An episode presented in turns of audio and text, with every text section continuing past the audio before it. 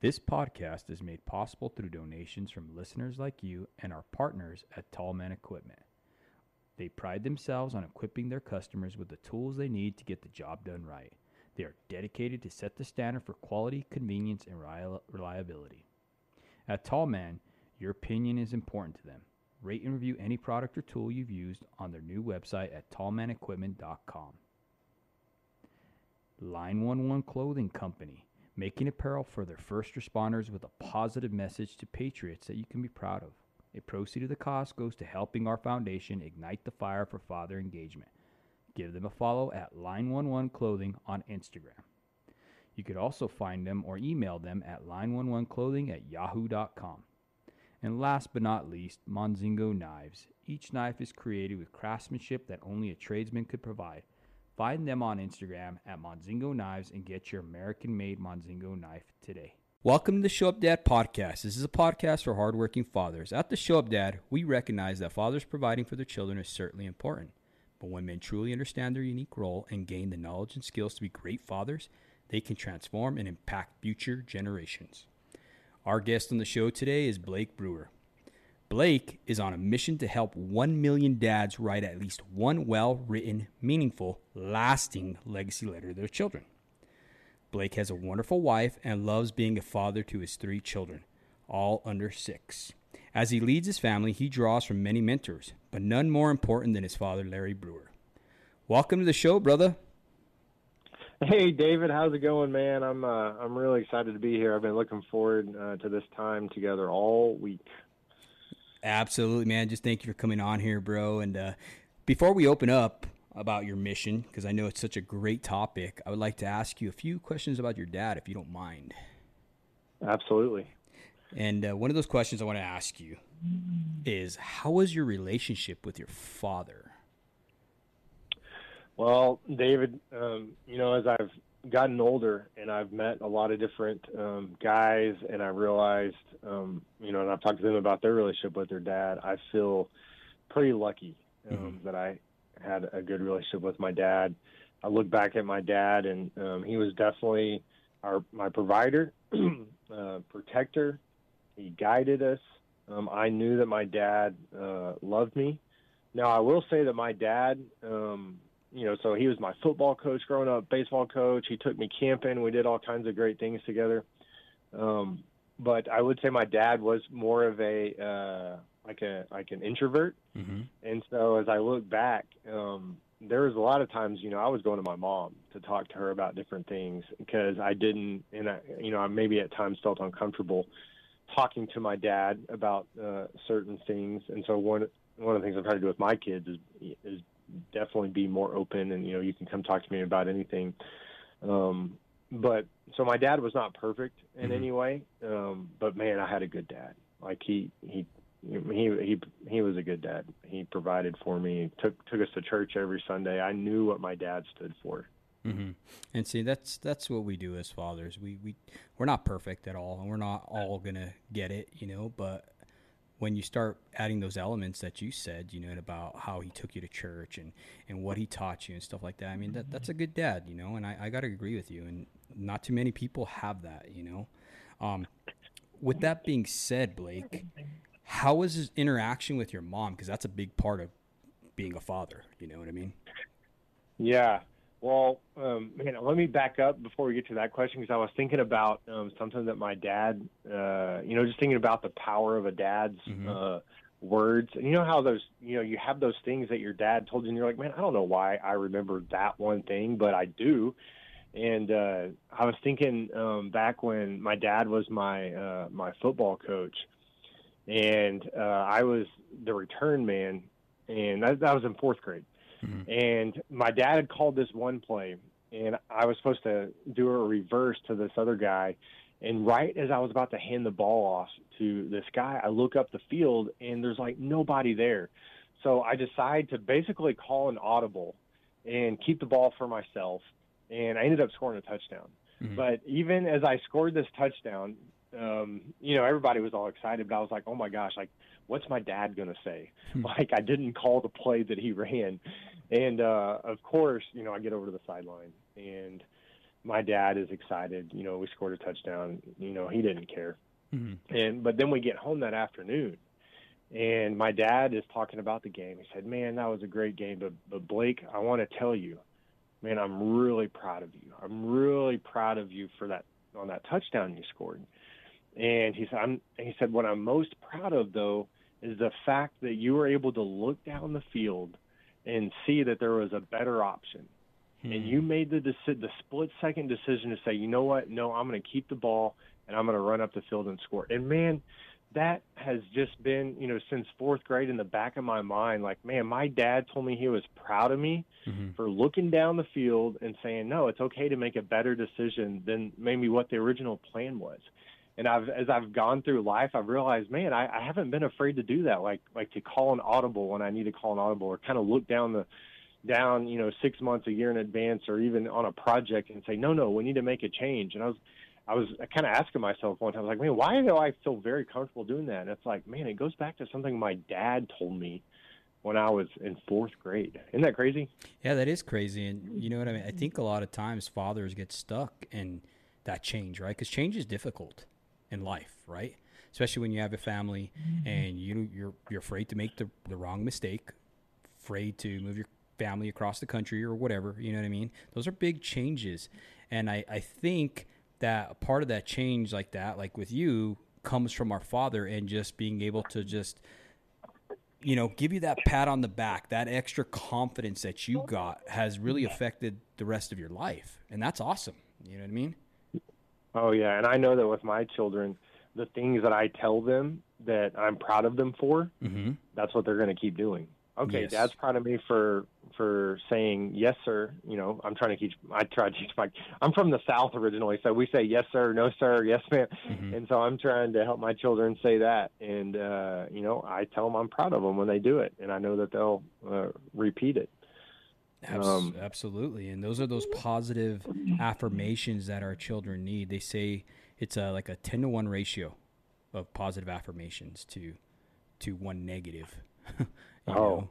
And it's so easy to like do the negative. And, it's so easy to point out when they did something wrong and, get them in trouble or discipline. And that's one of the things I'm intentionally trying to do is know when they do something right, I need to point that out just as much or more than when they mess up, which I think that's what you're saying, right? Yeah, absolutely. Absolutely. With that being said, what did you see your father like when, you know, back to that interaction with your mother, like, did you ever see him like make mistakes with her? Like, or how was their interaction? Like when they were in conflict and stuff like that, you know what I mean? Well, here's the thing. I knew that my dad loved my mom, and I felt very secure, and I know a lot of people have divorced parents. My wife, her parents are divorced, and so I feel just really lucky that I came from a household where my parents were loved each other, and but I will say there was. Times where and even looking back, I'm like, man, my dad could have done a better job of loving my mom. And then there was also times where I look back, I'm like, man, I can see why my mom why it wasn't the easiest person to love in that moment. So it's not like I never saw him fought. I saw him fight, and I saw him, but by fight I mean disagree on things. I think maybe looking back, though, you see someone disagree, and then what happens? Like, you see that they worked it out, and they still love each other, and I think that was the beauty of it. You hear these stories of people, they never saw their parents fight. And it's like, well, that's not even real. Like, that they're fighting. Right. They're just not – you just never got to see. And really what we're trying to model for our kids is how to disagree with someone and work it out. Yes. Right? Yes, absolutely. How to – deal with conflict in a healthy way, right? Not tearing off the walls and throwing down right there in the middle of the living room. You know what I mean? So no, I agree with you 100%. That was awesome. That you talked about how, they disagreed, they had arguments, but they're able to model that conflict resolution in your family. That's awesome. That's good to see. You know what I mean? Yeah, absolutely. Now, with that being said, brother, what are you seeing today with the trends of information or anything like that in the state of fatherhood today? What do you see that's happening in our society with fatherhood? Yeah, well, as you know, man, I think it's hard to be a good father right mm-hmm. now. The world is telling us that we don't matter. Mm-hmm. The world is telling us through media, through TV shows, and it can be subtle, mm-hmm. but basically that fathers are idiots. Fathers are the stupid ones. And, you know, sometimes it'll be like in a sitcom and it's funny, mm-hmm. but really it's a very subtle message that, man, you know, you don't really have a strong role to play. And so that feeds into us, but then our wives are seeing that, our children are seeing that. And, you know, one of the things I share with dads, all the time is no, like you are needed in your family so bad. Your voice matters. The words that you say mm-hmm. To your children absolutely matter. Mm-hmm. And you have the ability to speak life into your children like nobody else on the. I can say some good things to your children, some good advice, but it means nothing compared to when you say it. Mm-hmm. And so, and also at the same time, if you don't say it, I mean, obviously we can wound our children by saying things, you can imagine if you were to tell your children that they weren't good at anything, if they were dumb, if they were idiots, man, how traumatizing that would be to a child. Mm-hmm. But in the same time, if you don't also believe in your child and encourage your child, you end up not saying anything at all. Mm-hmm. Well, that can be traumatizing as well because a kid can start to ask himself, like, why does he not say that he loves me? Why does he not encourage me? Why does he not believe in me? And so you end up making this kind of negative story, false story up. Mm-hmm. And so, as a dad, we definitely have to own our role. Yeah. No, absolutely. I mean, you're absolutely right because we can tie that to like even within like credit, right? Sometimes no credit is worse than bad credit. You know what I mean? To look at it from that perspective, you know what I mean? When you're not depositing that credit into your children, you know what I mean? Giving them that positive reinforcement, just telling them those words of affirmation. You're absolutely right. It's leaving that void inside of them, and they're gonna forever go throughout life trying to fill that void, right?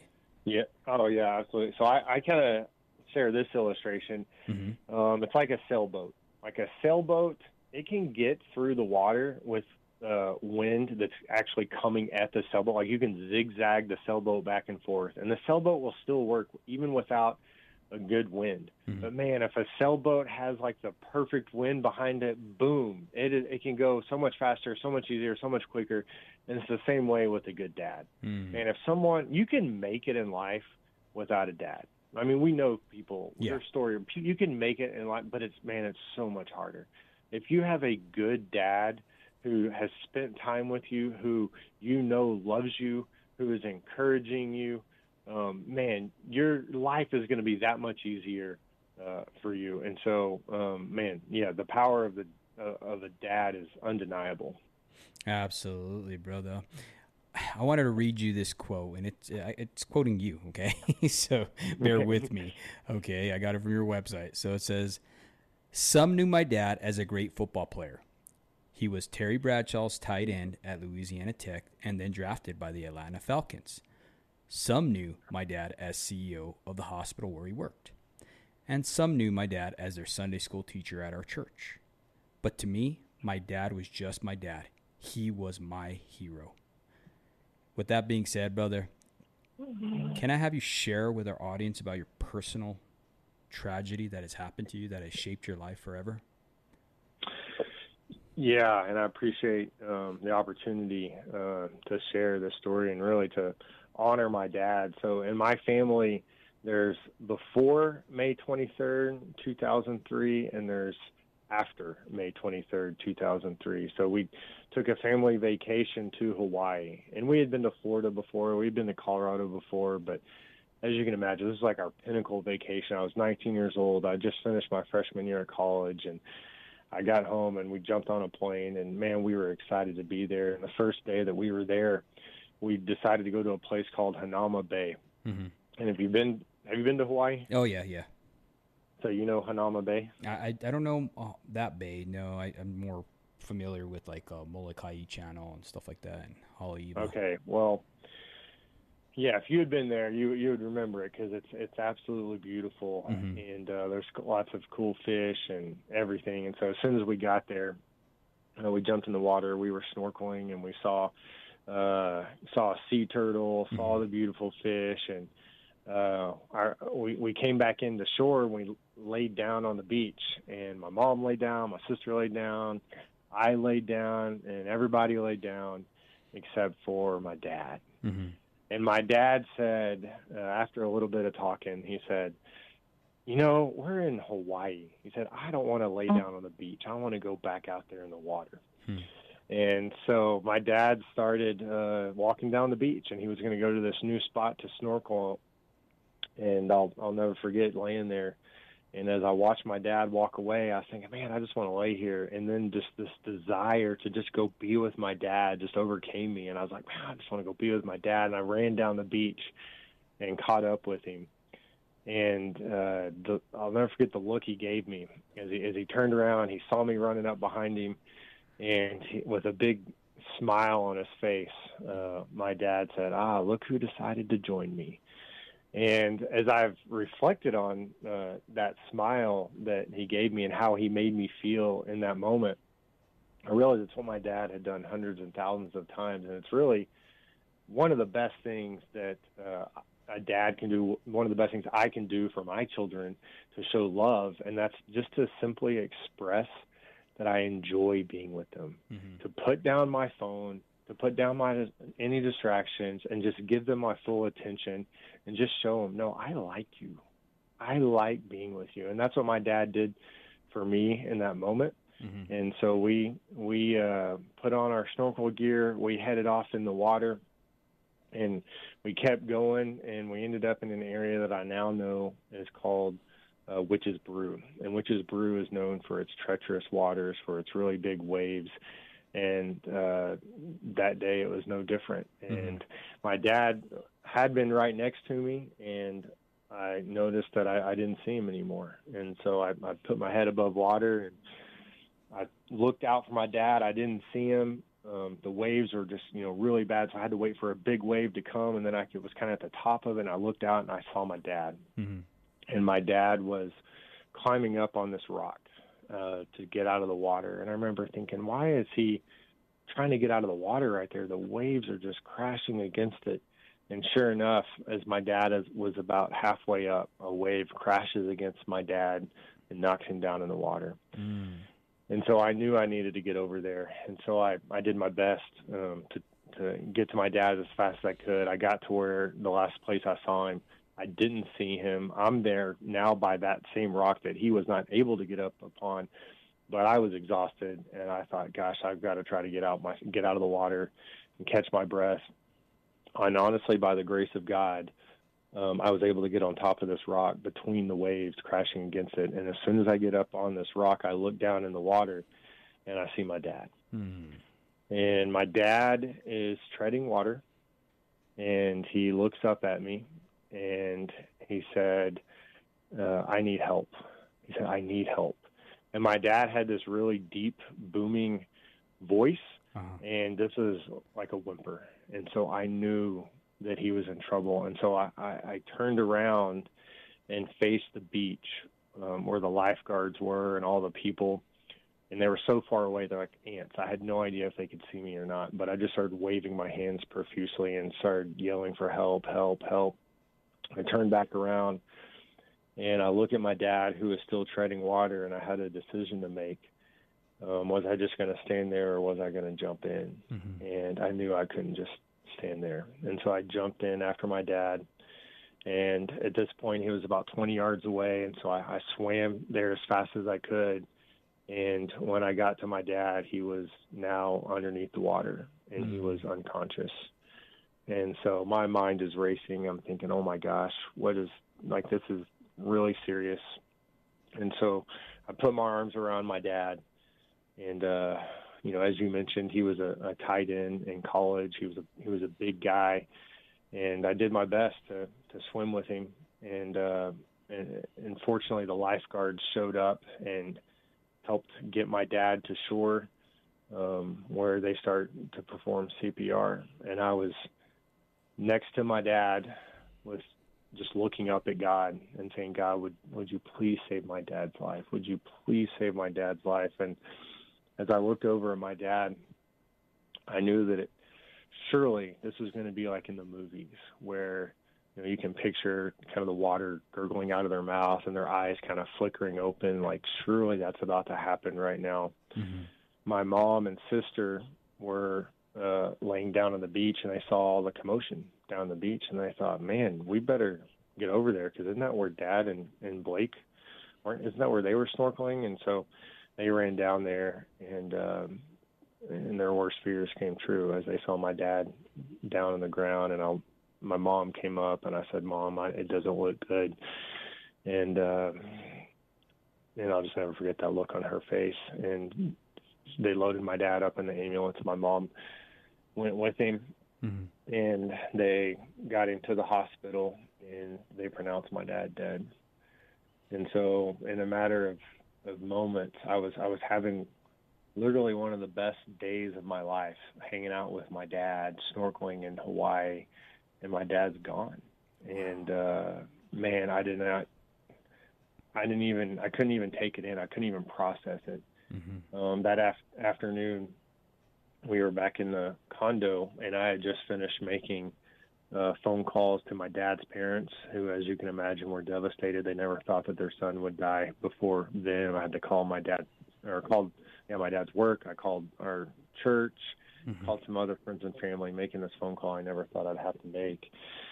And I sat on the back bed of this condo in the back bedroom, and my mom appeared in the doorway, mm-hmm. and she said, I've been going through your dad's stuff, and in his briefcase, I found something that he was going to give you on this trip. I had no idea what she was talking about, but in her hand was some sheets of paper, mm-hmm. and she walked across the room and put those sheets of paper into my hands, and at the top of the first page, it said, Dear Blake, Natalie, and Marcus.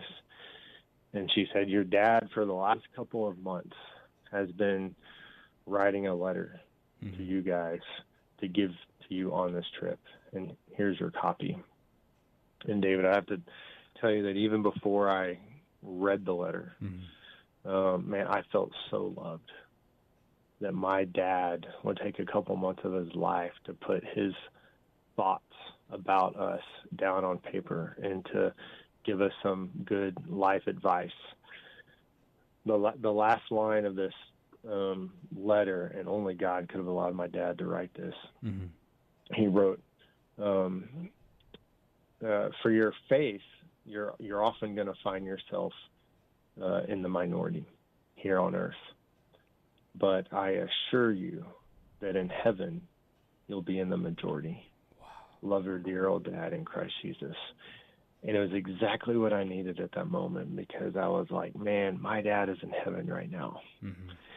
And I'm going to see his smile again. And that letter absolutely helped me get through, especially the next year of my life, as I was grieving really hard. Mm-hmm. Just knowing where my dad was, but also just you know, my dad talked about, you know, life is not going to be easy. There's going to be hard times, and we persevere through them. Mm-hmm. And then, you know, that was 18 years ago. And so my dad's letter, as I've gone through different phases of life, from being married to now having kids, like my dad's words are still there guiding me. And so, man, I don't know what I would do if it wasn't. I don't know where I'd be if my dad hadn't written that letter. And so that, it absolutely changed my life. So I'm so glad he did that. Mm-hmm. No, man, that's such a powerful story too there, Blake, and I thank you for just opening up and being real with us and just being able to share that with our audience. I mean, that was powerful, brother. I know every time I hear it, I mean, this is the second time I heard it, and every time I hear it, it's just so profound. I mean, we had a similar situation like we talked about with my younger brother. He passed away last year while hunting with his wife, and he was 38 years old, a day before his 39th birthday. And he had just killed a bull elk. He was in a hurry. It was a Monday morning. He was trying to get back, you know, so he can get back for his birthday. His kids were with the grandma, and he wanted to celebrate with them, you know what I mean? And like all men, he was in a hurry trying to get out of there, and he didn't pay attention to his body. And, you know, he had just pulled this 1,200-pound animal out, and he must have really exerted himself. And the closest thing we could tell from the autopsy and stuff like that is he suffered a major heart attack. And his wife, who, I mean, my brother was a big man, okay? I mean, big dude. He was a journeyman lineman. His wife's little, you know, she's like 5'4", and she's having to give him CPR, and he died on her for over like 30 minutes. I think they said 30 or 40 minutes. And, 'cause they're in the middle of nowhere, you know, hunting. And, before the ambulance and everything showed up, he died on her, you know, and, wow.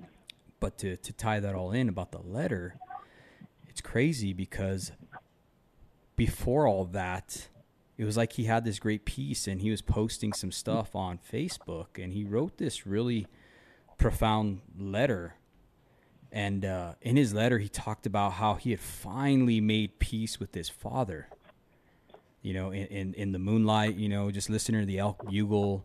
And he learned life lessons with his father, and he had finally made amends with his dad. And he finally started to realize the you know, the key to life, that life was short, and to hold grudges and to be blaming your father for stuff, you know. And it was such an amazing, powerful letter, right? 'Cause that's what it was. It was like a letter. It was just profound, you know what I mean? And I found it. And I talked to his wife, and she's like, "Oh, look what your brother wrote," you know. And I read it, and man, it was almost like he knew that he was going to go. You know, he's talking about life being too short, and, you know, make peace with God now that you got a chance, and live for Jesus Christ and stuff like that. And next thing you know, he's gone, you know. Yeah. Yeah, it's amazing that God allowed him to write that letter when he did. Same thing for me. My dad had, you know, never written us a letter before. I have some different things, like from when I was little, that he wrote. Mm-hmm. But it's not like he had, you know, was doing this. You know, I didn't have anything else from him. And so for him to write the letter like that right before he died, having no idea that he was going to die, man, it was pretty amazing. Man, I'm getting goosebumps, brother. You know what I mean? For reals. I mean, it's crazy, you know. Now, with that being said, brother, I wanted to kind of just ask you this, you know, with your father and knowing that he wrote that letter and how much it was to you, you know, just to hear that, you know, is it safe to assume that your dad kind of didn't verbalize that affection towards you? Was it more like when you got this letter, it gave you more insight in how he really felt with you and your brothers and stuff, or your siblings? Yeah. So, man, that's a great question. So it was one of these things where I knew that my dad absolutely loved us, and he was not the type to verbalize that a ton. He had definitely had told me before that he loved me, and there was no question about it. And some of the advice that he gave in the letter and you know, it wasn't anything like, oh, my gosh, I had no idea that Dad believed this way. I mean, it was all things like, oh, yeah, I'm not surprised Dad wrote any of this. Like, I know that he believed this way, but there was just something about when it's written down and it's like, okay, these are the words that Dad chose to use. Like, this was an intentional sentence that he put in there. Like, Dad really did believe this, or he wouldn't have written this down. He wouldn't have taken the time to write it. And so for me, it just validated all the things that, you know, I had my dad. I was 19 years old. I had him for 19 years, and so this letter was really a culmination of 19 years of my dad, you know, fathering me, and so and putting it down on paper. Man, it just made it more real. It made it, I could just go back and read it over and over again. And it just, it almost like seared his words into my brain. And so it allowed me, as I was facing different decisions in my life, small decisions, big decisions, and you're you have all these thoughts going on and different voices in your head, and some are good, some are bad, but then it would, like my dad's voice, like, and it would really be the words that he wrote in this letter, like would be the strongest. One of the overarching principles of this letter was to trust God and to follow him. And if God is calling you to do something, go do that. And so, there's been times in my, I was trying to make a career decision, and it didn't really make sense. I was I went to school to be an accountant, and then I got a job offer to work in ministry. And it's like, that didn't make sense at all to go be a campus minister. And I had people in my family saying, well, man, if your dad was alive, man, you wouldn't even be considering this. Like, because in their mind, you're like, you got to go into ministry or into business because you're going to make more money doing that. And I just wanted to be like, no, if my dad was alive, I know what my dad would say if he was alive, because it's written right down here in this letter that I should follow God and trust God. And if you feel like God is calling you to do something, you should go do that. And, so you can't, and no one could put words in my dad's mouth because it was written down what he thought. I think about, my marriage, like there's been, just like in any marriage, there's been hard times in my marriage. My wife and I are on the same page now. Like, I have an amazing marriage. I love my wife. She loves me. But those moments where it's been hard, and it was almost like I expected this to happen, because it was my dad told me things were going to be hard, and he told me to persevere. And so when we hit that really hard spot in my marriage, it was like, well, yeah, I knew this was going to happen. And what am I supposed to do? I'm supposed to persevere. That's what Dad said to do. With that being said, brother, why do you think that a father's voice, a father's words, why do you think they resonate so much with their children? Like, why did they have such an effect on us as kids? Why do you think that is? Well, I think it's very spiritual in nature. As we look at the Bible and, what is God called? God's called our Heavenly Father. And so I just think that there, from the moment that we were created, we had this this void in our heart in the shape of a father. And the only thing that can fill it is a father. So even... there's a reason that people who don't know their dads and they want to know their dads that we want. I was talking to a dad, or a gentleman who's in his 60s, and we had met at the coffee shop, and we went to the same coffee shop at the same time. And so after I got to know this guy, he was retired. He had done really well in life, in his business and financially. And one day he just kind of tells me, he said, man, I find myself doing everything that I do to try to please my father. And he said, my dad died 20 years ago. And so his dad had never told him what would make him proud, like how to live a successful life. And so this man was doing, honestly, he was trying to live his life to please his dad. And he was doing lots of things that were kind of detrimental to, like, he was just living honestly to make as much money as he could, because he thought that somehow was going to make his dad proud. And so he had left other relationships behind. And I just thought it was fascinating that this 60-something-year-old man, he still was living to make his dad proud. And there's something to it too, because, I mean, even like I was talking to my father-in-law, and, he lost his dad when he was 4. He was the last person to see his father as a little boy. And he carries that regret with him. His dad had a heart attack. He couldn't help his dad. He literally watched his dad die.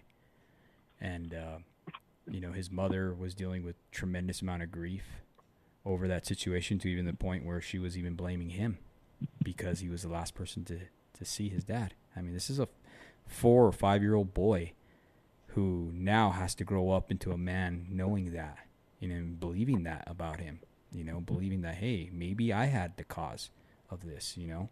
And, I was talking to him and I was like, I was asking about letters, you know, I was like, oh, how would it feel if your dad, you know, being that your dad died, you know, while you were really young, if he would have wrote you a letter like that, you know, and told you how proud he was. I was like, do you think that it made a big difference? And he's like, absolutely, David.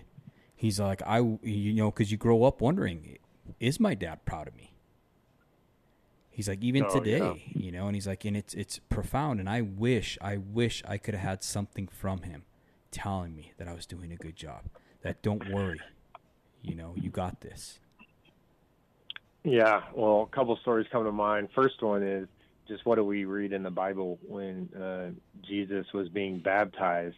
What God the Father says to Jesus, he says, "This is my beloved Son, in whom I am well pleased."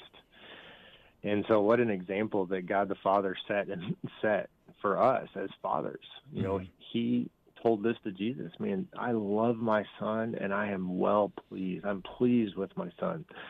And then I also was thinking about the story that Kobe Bryant shared a year before his death, and he shared this in an interview.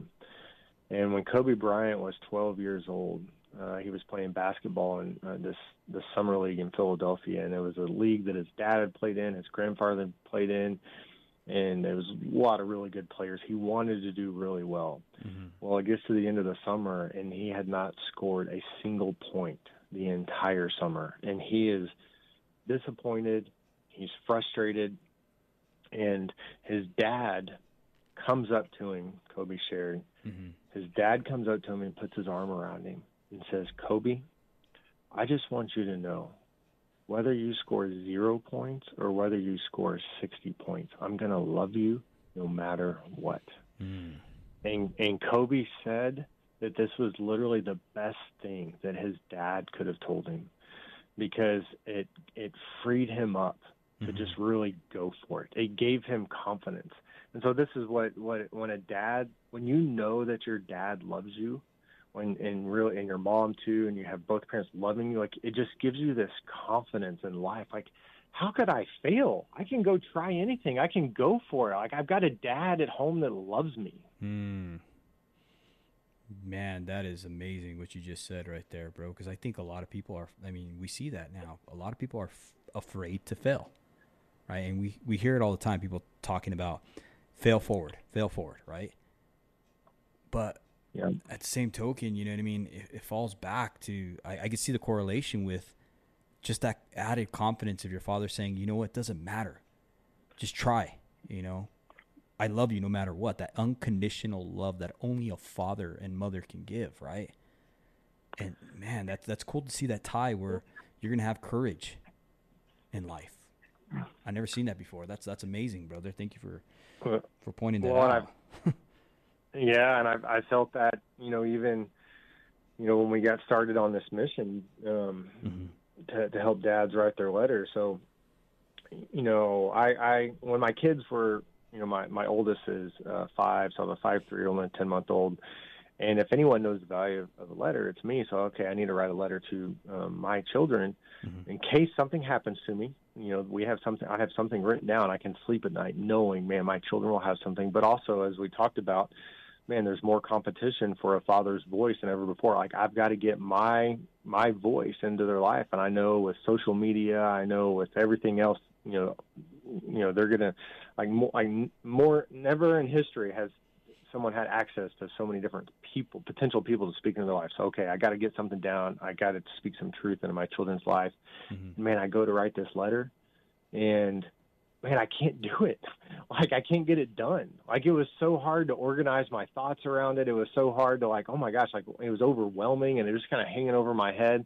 So at the same time that's happening, 2 different times I hear a speaker, Victor Marks, a guy named Pete Vargas, and they tell me their stories of how their dad wrote them a letter and it changed their life. And it just hit me all of a sudden. It's like, oh my gosh, I got to go help dads write a letter to their children. That's my calling in life.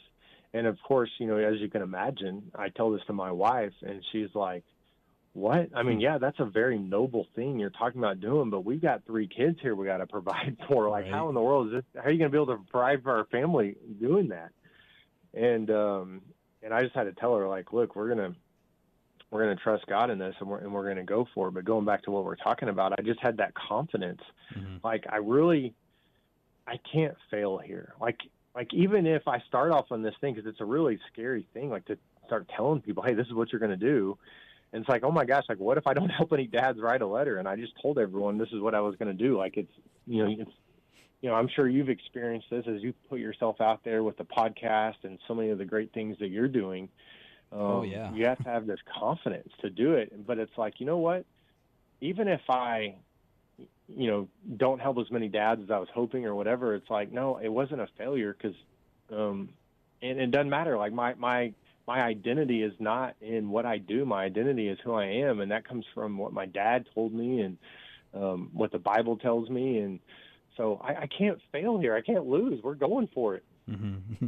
No, and it's true. It's scary, man, especially, I stopped line work officially in March 17, 2020, and man, it was just like, what are you doing?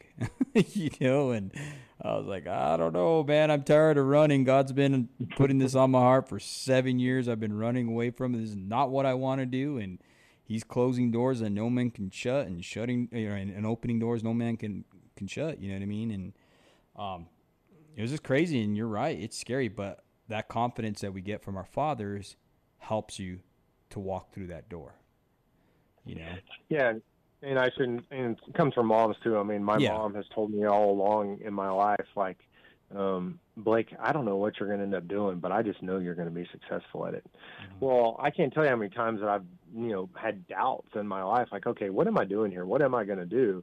But then my mom, I know what my mom told me. My mom told me I'm going to be successful. So I just, mm-hmm. I believed her. She believed it when she told me. So I believed her, and it's kept me going. Mm-hmm. Now, we've talked about, Blake, how important it is for a father to just verbalize this, whether it be writing it down or actually speaking to us, right? Why do you think it's hard for fathers to, like, really share their feelings towards their children? According to psychotherapist Terrence Real, he discusses and he refers to as the secret legacy of male depression, right? He talks about how the male value of hiding feelings and appearing strong and masculine, in our society, and how with verbal and emotional pathways of expression they start to close, right? So many men turn to like alcohol or like drug abuse or, different attempts to diffuse their problems because of this, right? So let's just look at that even deeper, with all these things going on, why is it hard for men to tell their kids, I love you, I'm proud of you? Well, everything you said is true. I mean, it is, and I'm sure there's different reasons for different guys. Some guys, it's like, man, my dad. If your dad never said it to you. Now, some dads are the opposite. Like, man, my dad never told me I love you, so I'm going to make sure and tell my kids every day that I love them. But I think there's something there where you feel weak to be able to say, I love you, or to admit also, admit anytime you're struggling with anything, or admit your true feelings for something, like just this idea of being vulnerable. Mm-hmm. Like, it's just at times just hard to just be vulnerable. And anytime you share a feeling like that, you're kind of opening yourself up. And so, especially if you've been hurt in the past, and I think there's a lot of guys that have been hurt and they don't even know it. Like, they've been wounded by their father and they don't even realize they have. And so when you're opening yourself up, it's like, I feel this with my wife. It's like, man, if I go down there and tell my wife right now how much I love her, there's a potential that, depending on the mood she's in or something, like, I may not get the reaction back that I was really wanting, and she may not verbalize. Now, I know my wife loves me, but she may not verbalize, it back in the exact same way. And so, wow, I just opened myself up for her to potentially hurt me. I mean, it could be the same way, if I ask I'll take this a little bit deeper. If I suggest to my wife, hey, do you want to make love tonight? Mm-hmm. It's like, man, that's actually really hard to ask sometimes, because it's like, man, I've just really opened myself up and became vulnerable, because, you know, she may not want to. Mm-hmm. And, oh, wow, I could take that personal, and that really hurt. So I think it could be the same way when we're trying to communicate our feelings to our children, mm-hmm. or, you know, it's like, oh, man, I'm really opening ourselves up. And then also I think sometimes we just forget as dads, or maybe we don't forget, or maybe we don't know like how important mm-hmm. those words are. And I've talked to so many dads as I've helped them write their letter. Man, surely they know, right? I was talking to one dad, and he said when his daughter is an adult now, but when she was in fourth grade, she came home from school, and I guess she told his wife, her mom, man, you know, what do I have to do to make dad proud of me? I just feel like there's nothing I can do to make him proud of me. And so this guy's wife told him, hey, you know what your daughter said? And, man, it crushed him. Wow. He was like, I am so proud of her. Like, I tell everybody at work, I tell friends, I tell everyone else, but somehow he had forgot to communicate it to her. Mm-hmm. And he told me, he goes, man, I do think there was something in me where I thought, man, if I tell her I'm proud of her, and if I tell her too much, she's going to get a big head. Mm. And I don't want her to get a big head. He goes, now I get it. It's the furthest thing from the truth. That's not what would have happened at all. The more I told her that I was proud of her and affirmed her, the more confident she would have been, the more she would have repeated the things that I was proud of her. Mm-hmm. She was going to keep doing those things. Like, only good things were going to happen. So that's why I tell dads is you cannot tell your children that you love them enough. You cannot tell them enough that you're proud of them. Mm-hmm. So wow. If in doubt, just tell them.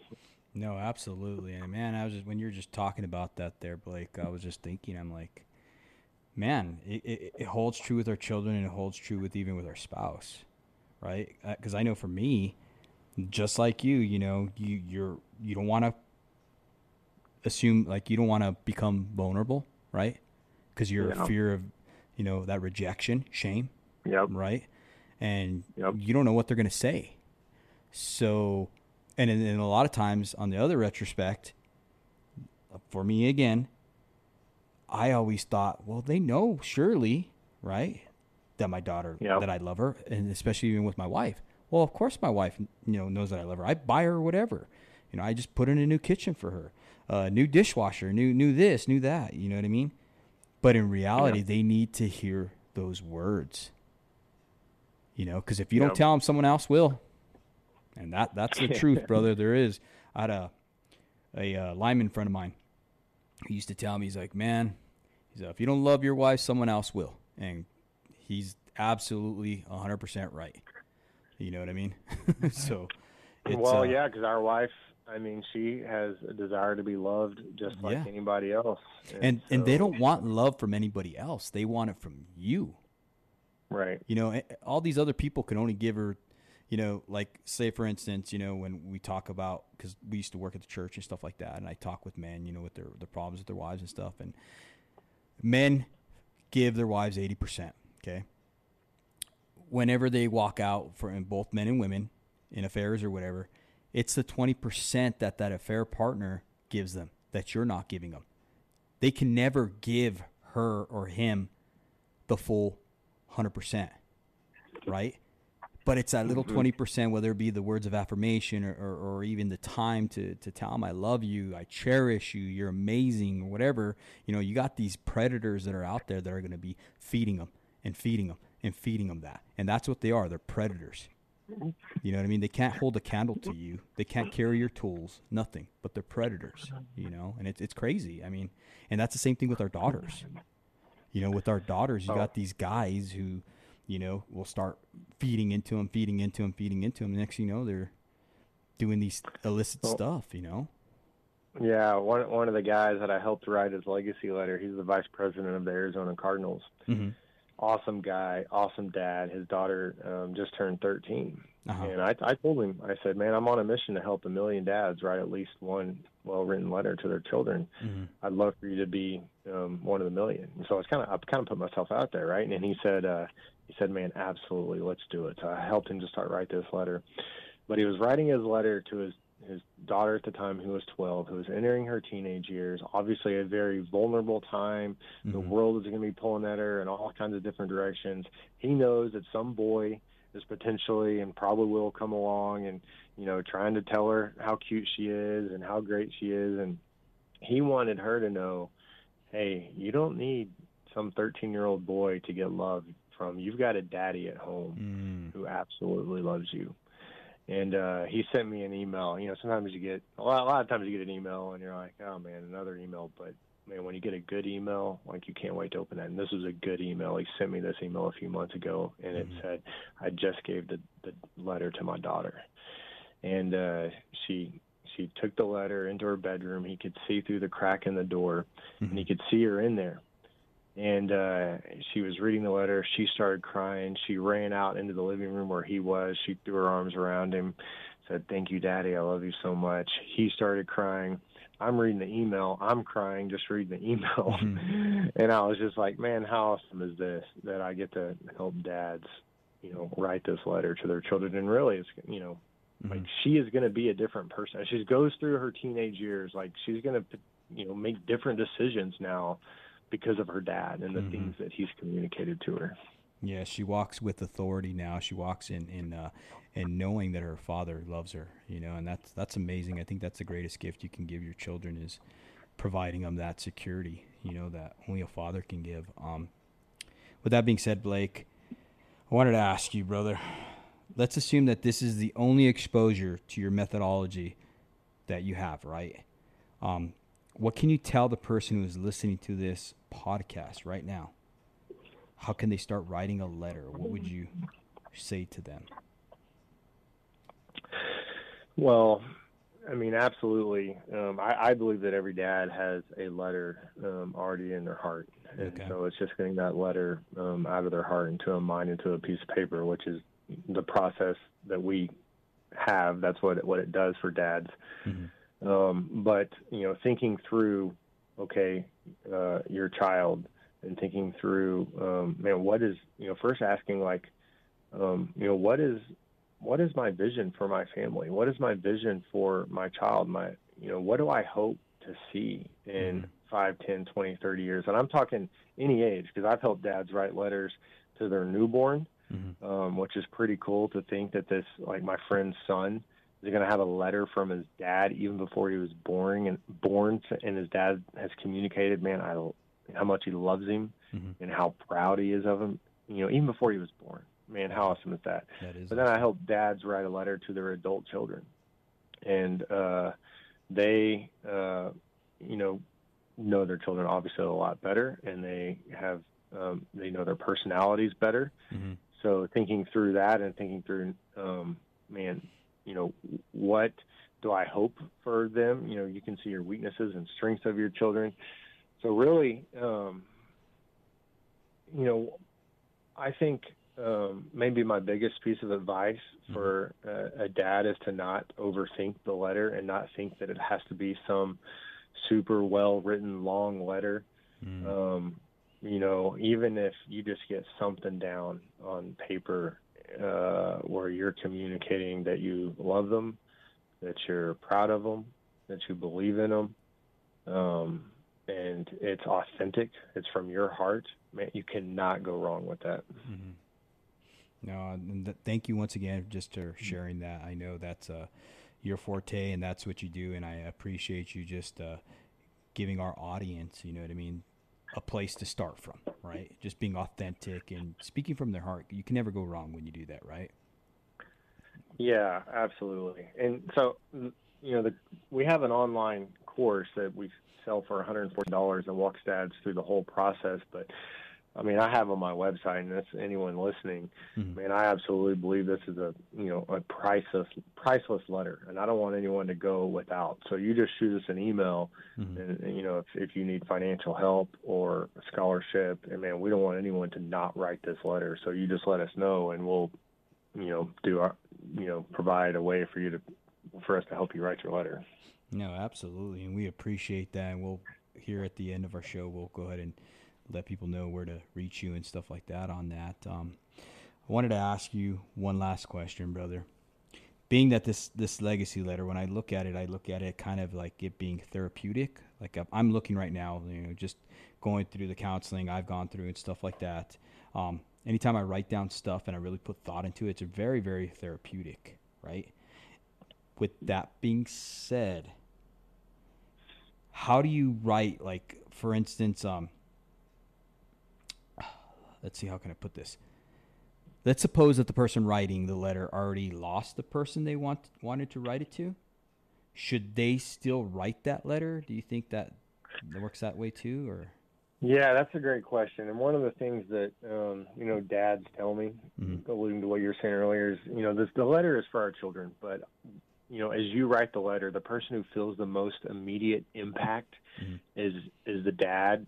Is you writing the letter. Mm-hmm. And because it's so, like, there's so much self-reflection that goes on, and thinking through your dad, thinking through, like, your children, the advice you want to give to them. Man, it's just a process. Mm-hmm. It's even hard to describe until you do it. And so, man, absolutely. Mm-hmm. Writing the letter, like if you have had someone pass, mm-hmm. Man, you know, at that point, the letter is really for you. And man, I think anytime that you can write something down, man, it's so beneficial. One of the lessons that we actually do is we write a letter to ourselves from our father, the letter he never wrote us, which is incredibly hard. And I tell dads, like, this is going to be hard, especially if you had a bad dad or didn't know your dad. But this is what we do as men. We do hard things, and we know that we're going to be better because of it. So we do it. And I like the way that you put that too, because a lot of our listeners are blue-collar dads, you know, and you're absolutely right. We do hard things, especially for our families, you know. And Blake, I just want to thank you, dude, for coming on. I want to give you that opportunity now to share with our audience how they can reach you and get these letters written, brother. Yeah, you can go to LegacyLetterChallenge.com, and you can sign up if you're a business or, you know, we sell a lot of packages to businesses where everyone can go through it, or to people with clients, and they give our program away as a gift. And so you can sign up to go through the self-guided course. You can do some group coaching. Just go to LegacyLetterChallenge.com, and you can see all that stuff. Right on, Blake. It's such a pleasure to have you on here, dude, and just be able to share your story and seeing how you can turn your mess into a message. And I know it's going to bring tremendous value to our listeners and bring hope. And that's what this world needs more than ever, is bringing that hope, brother. Once again, thank you from the Show Up Dad Foundation, and thank you, Blake Brewer. Appreciate it, Dave.